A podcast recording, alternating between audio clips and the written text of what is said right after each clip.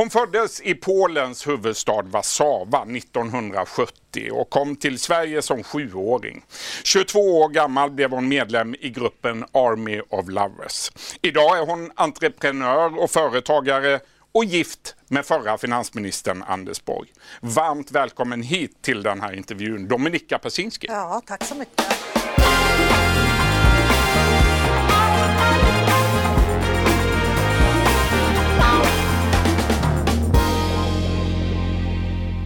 Dominika, 1977, då var du sju år gammal. Men varför måste man prata så mycket om det? Jag Ja, men det är ju lite ja, det var spännande. jag. Det var, jag var det. Du trodde att familjen skulle åka på solsemester till Grekland. Istället hamnade ni i Sverige.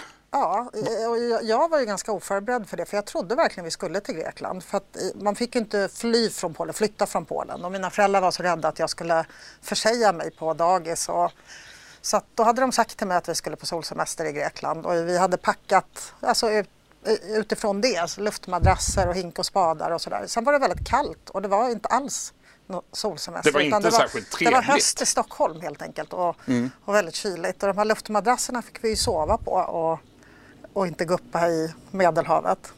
Så Du, vet jag fort, det är fortfarande ingen som rakt ut har sagt att vi faktiskt inte är i Grekland utan det har jag listat ut Det har allt du listat ut eftersom. sen. Ja. Din judiska mamma Natalia var matematiker på universitetet. Mm. Pappa Bogdan var civilingenjör och de bestämde sig för att fly från det kommuniststyrda och antisemitiska Polen. Ja. Eh, Hur är det att vara judinna i Sverige idag då? Nej men alltså jag tycker inte att, jag personligen märker ju inte av några antisemitiska strömningar mer än att jag läser om det på nätet och sådär. Jag vet ju att jag förekommer på olika sådana här sajter och så, men det är ju aldrig någon som är otrevlig mot mig så att säga. Så det där är ju lite dubbelt. Jag vet att det finns men det är inget som liksom drabbar mig som person. Det sy- jag är ju inte liksom, man ser ju inte, jag går ju inte, jag har ju inte de här ortodoxa kläderna och sådär. Så det, det är väl lite... Vad tänker du att det ändå finns om att det finns antisemitism utbredd i Sverige Ja, jag, 2019? jag, jag tillhör ju den här sorten som tror att det inte riktigt finns. Du, du- vet vad det är för sort? Ja, det finns som någon slags fenomen i ytterkanterna. Men jag försöker alltid intala mig att allting är väl. Men du kanske vet mer än jag om det. Eh, om att inte, att det är ganska utbrett. Ja, vi hör ju framförallt om händelser i södra Sverige och jag undrar lite hur du reagerar när du får läsa om det. Ja, Det är klart att jag blir ledsen. Och jag har ju också två judiska barn och blir orolig för deras framtid naturligtvis. Liksom. Och att, eh, ja, det här har ju, kan man ju säga, jag har ju ställt till med detta för dem. Att de har en judisk mamma liksom. Men ja, Du är tillbaka till din egen barndom då. Det sägs att du lärde dig läsa som treåring och när du var fem räknade du matematik som var anpassad för elvaåringar. det var min mamma sagt. Ja. Sen så kanske inte det riktigt stämmer. De kanske överdrev lite. Men jag gick på sån här dagis som var progressivt. Där, som var könsneutralt redan då liksom. Och där barnen skulle ha ganska hög, liksom, de hade ganska höga studieambitioner för de här stackars småbarnen. Där, där liksom barn till anställda vid Warszawas universitet gick. Hade du också höga krav på dig från föräldrarna? Alltid. Alltså mycket. Och kraven har ju varit att man får bli läkare eller så får man vara civilingenjör. Och är man riktigt dum i huvudet, då får man bli jurist. Och du blev ju inget Ingenting av det där. av det här. Ja. Odågorna får bli advokater. Du sa i alla fall, eller har sagt i en intervju, jag hade så lätt för mig i skolan att jag inte utvecklade studiedisciplin. Så är det. Vad det tog var- det sig för uttryck då? Nej, men alltså jag var ju väldigt, eh, så länge, så länge som det inte krävdes någonting av mig, vilket var ungefär, alltså så länge som det inte krävdes någon disciplin av mig, vilket var kanske till nionde klass, så var jag väldigt duktig och hade alla rätt på alla prov och sådär. Men sen när, det liksom, när jag mötte lite mer motstånd och det krävdes lite mer egenarbete och så, så hade jag inte utvecklat någon, ja, så det, det har jag fått lära mig lite senare, att man liksom möter deadlines, att man måste göra jobbet till en viss dag och sådär. Det, det, ja, det kommer inte själv, av sig självt och det tror jag att det kan bli så med barn som har lite lätt för sig, att man tappar på, på just på självdisciplinen. När du var 19 år gammal, då rymde du med en vän till Israel och började arbeta på en restaurang. Nej, alltså jag, när jag, var, jag rymde ju tidigare. När jag var 19 så fick jag ju åka. Men jag har, jag har ju rymt Du lite. rymde tidigare. Ja, jag rymde lite tidigare. Men när jag var myndig så behövde jag inte rymma längre. Nej, men, men vad var det som hände i Israel då? Nej, men hon, vi liftade dit, min väninna och jag. Vi, vi hade hyrt ett hus på Ekerö och eh, så hade vi gjort av med hela vårt eh, studiebidrag fast det bara var februari. Och så visste vi inte riktigt vad vi skulle göra så att vi, vi liftade från Ekerö till Haifa. Det är fortfarande den bästa resan jag har gjort i hela mitt liv. Jag det låter ganska ja, äventyrligt. Helt fantastiskt. Helt fantastiskt. Mm. Och, och liksom fri som en fågel och inte veta var man ska sluta. Och så tummen. Jag, jag rekommenderar ingen att göra det. Tummen upp på E4. Men det var den mest fantastiska resan ja, du har jag. gjort. Ja. Och jag kommer ju aldrig göra om det naturligtvis. Du, ett par år senare då blev du medlem i musikgruppen Army of Lovers. Hur ja. gick det till? Jo, alltså jag, jag modellade ju och i och med det så hade jag lärt känna Camilla Thulin. Fast egentligen hade jag lärt känna henne som då var Army of Lovers kostymör. Egentligen hade jag lärt känna henne när jag jobbade i personalmatsalen på Tyrol några år tidigare. När jag jobbade då hade jag en liten florhatt när jag stod och slevade gulasch där och lårhöga stövlar och en leopardtopp och det tyckte Camilla Thulin var skojigt. Liksom. Vad är det här för liten fjortis som Hon står hittade här? dig på lunchrestaurangen där på Tyrol? Ja, på kvällen var Eller det faktiskt. Kvällen. Fast jag, var, ja. jag, var, jag jobbade i personalmatsalen, mm. inte bland alltså, betalande gäster utan jag klädde ändå upp mig väldigt mycket varje dag och, och tog det där på allvar lite grann med en stil som hon, hon gillade. Ja, du stack ut. Ja, ja, ja, så fick hon gratis bira av mig också. Mm. Ja, det var bara hon som fick. Så, så, så, så la jag grunden. Så hon rekommenderade dig till ja. Alexander Bard och Precis. de andra? Mm. Och ja, jag mutade henne med bärs kan man säga till att bli popstjärna. Hade du en dröm om att bli popstjärna? Nej, jag hade, min, den, jag hade ju en dröm om att inte ha ett vanligt jobb. Det, det tror jag. Liksom. Jag har alltid velat leva ett liv som inte är helt eh, som vanligt. Så jag hade ju drömmar om att mitt liv skulle te sig lite mer extraordinärt. Och då när jag fick frågan av popstjärna då klart att jag inte sa nej. Men någon dröm hade jag om att det skulle, mitt liv skulle bli lite mer äventyrligt än, än ja. Var det lyx och glamour som du såg framför dig?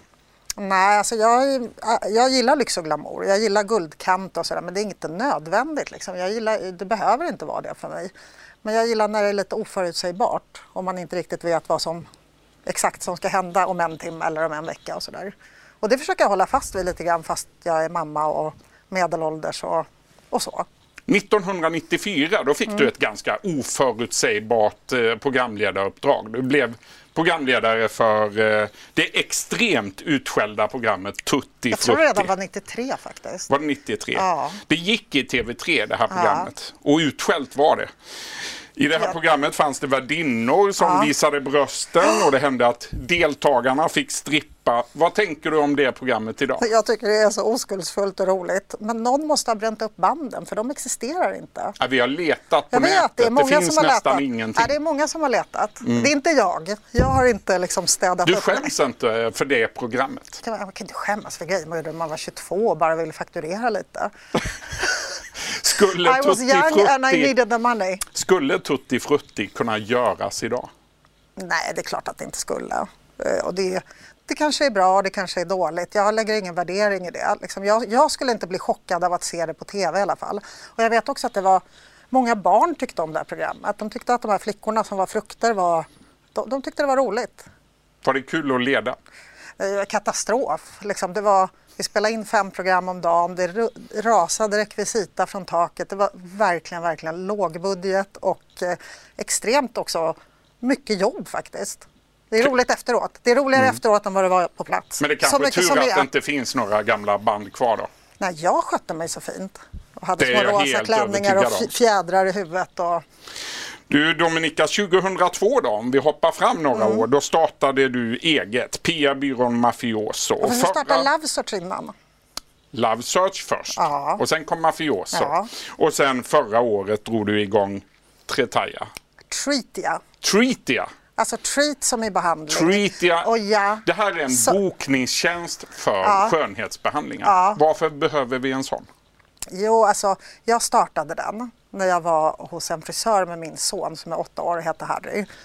Och eh, då slog han sönder frisörens jättefina glasbord. Oj. Och då tänkte, det här för några år sedan, då tänkte jag jag ska aldrig mer gå på en salong. Och då vill jag ändå göra det för jag vill ju vara fin.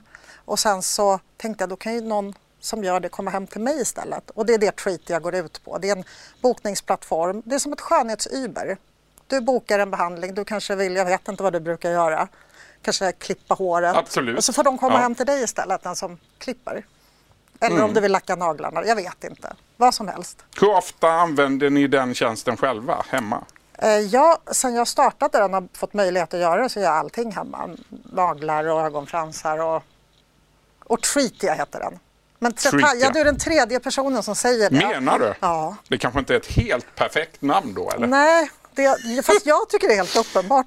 Fast, Jo men absolut. Du, eh, för fem år sedan då träffade du en ny man, den dåvarande finansministern Anders Borg. han var inte finansminister när jag träffade honom. Ni träffades några månader, någon månad senare Ja, då? lite senare. För i februari, några månader efter valet. Men Jag, jag visste inte, 1995. jag hade aldrig träffat honom medan han var finansminister utan vi träffades faktiskt efter. Det gick väldigt snabbt då, för i februari 1995 då ringer min telefon. Jag glömmer Ja, aldrig det samtalet.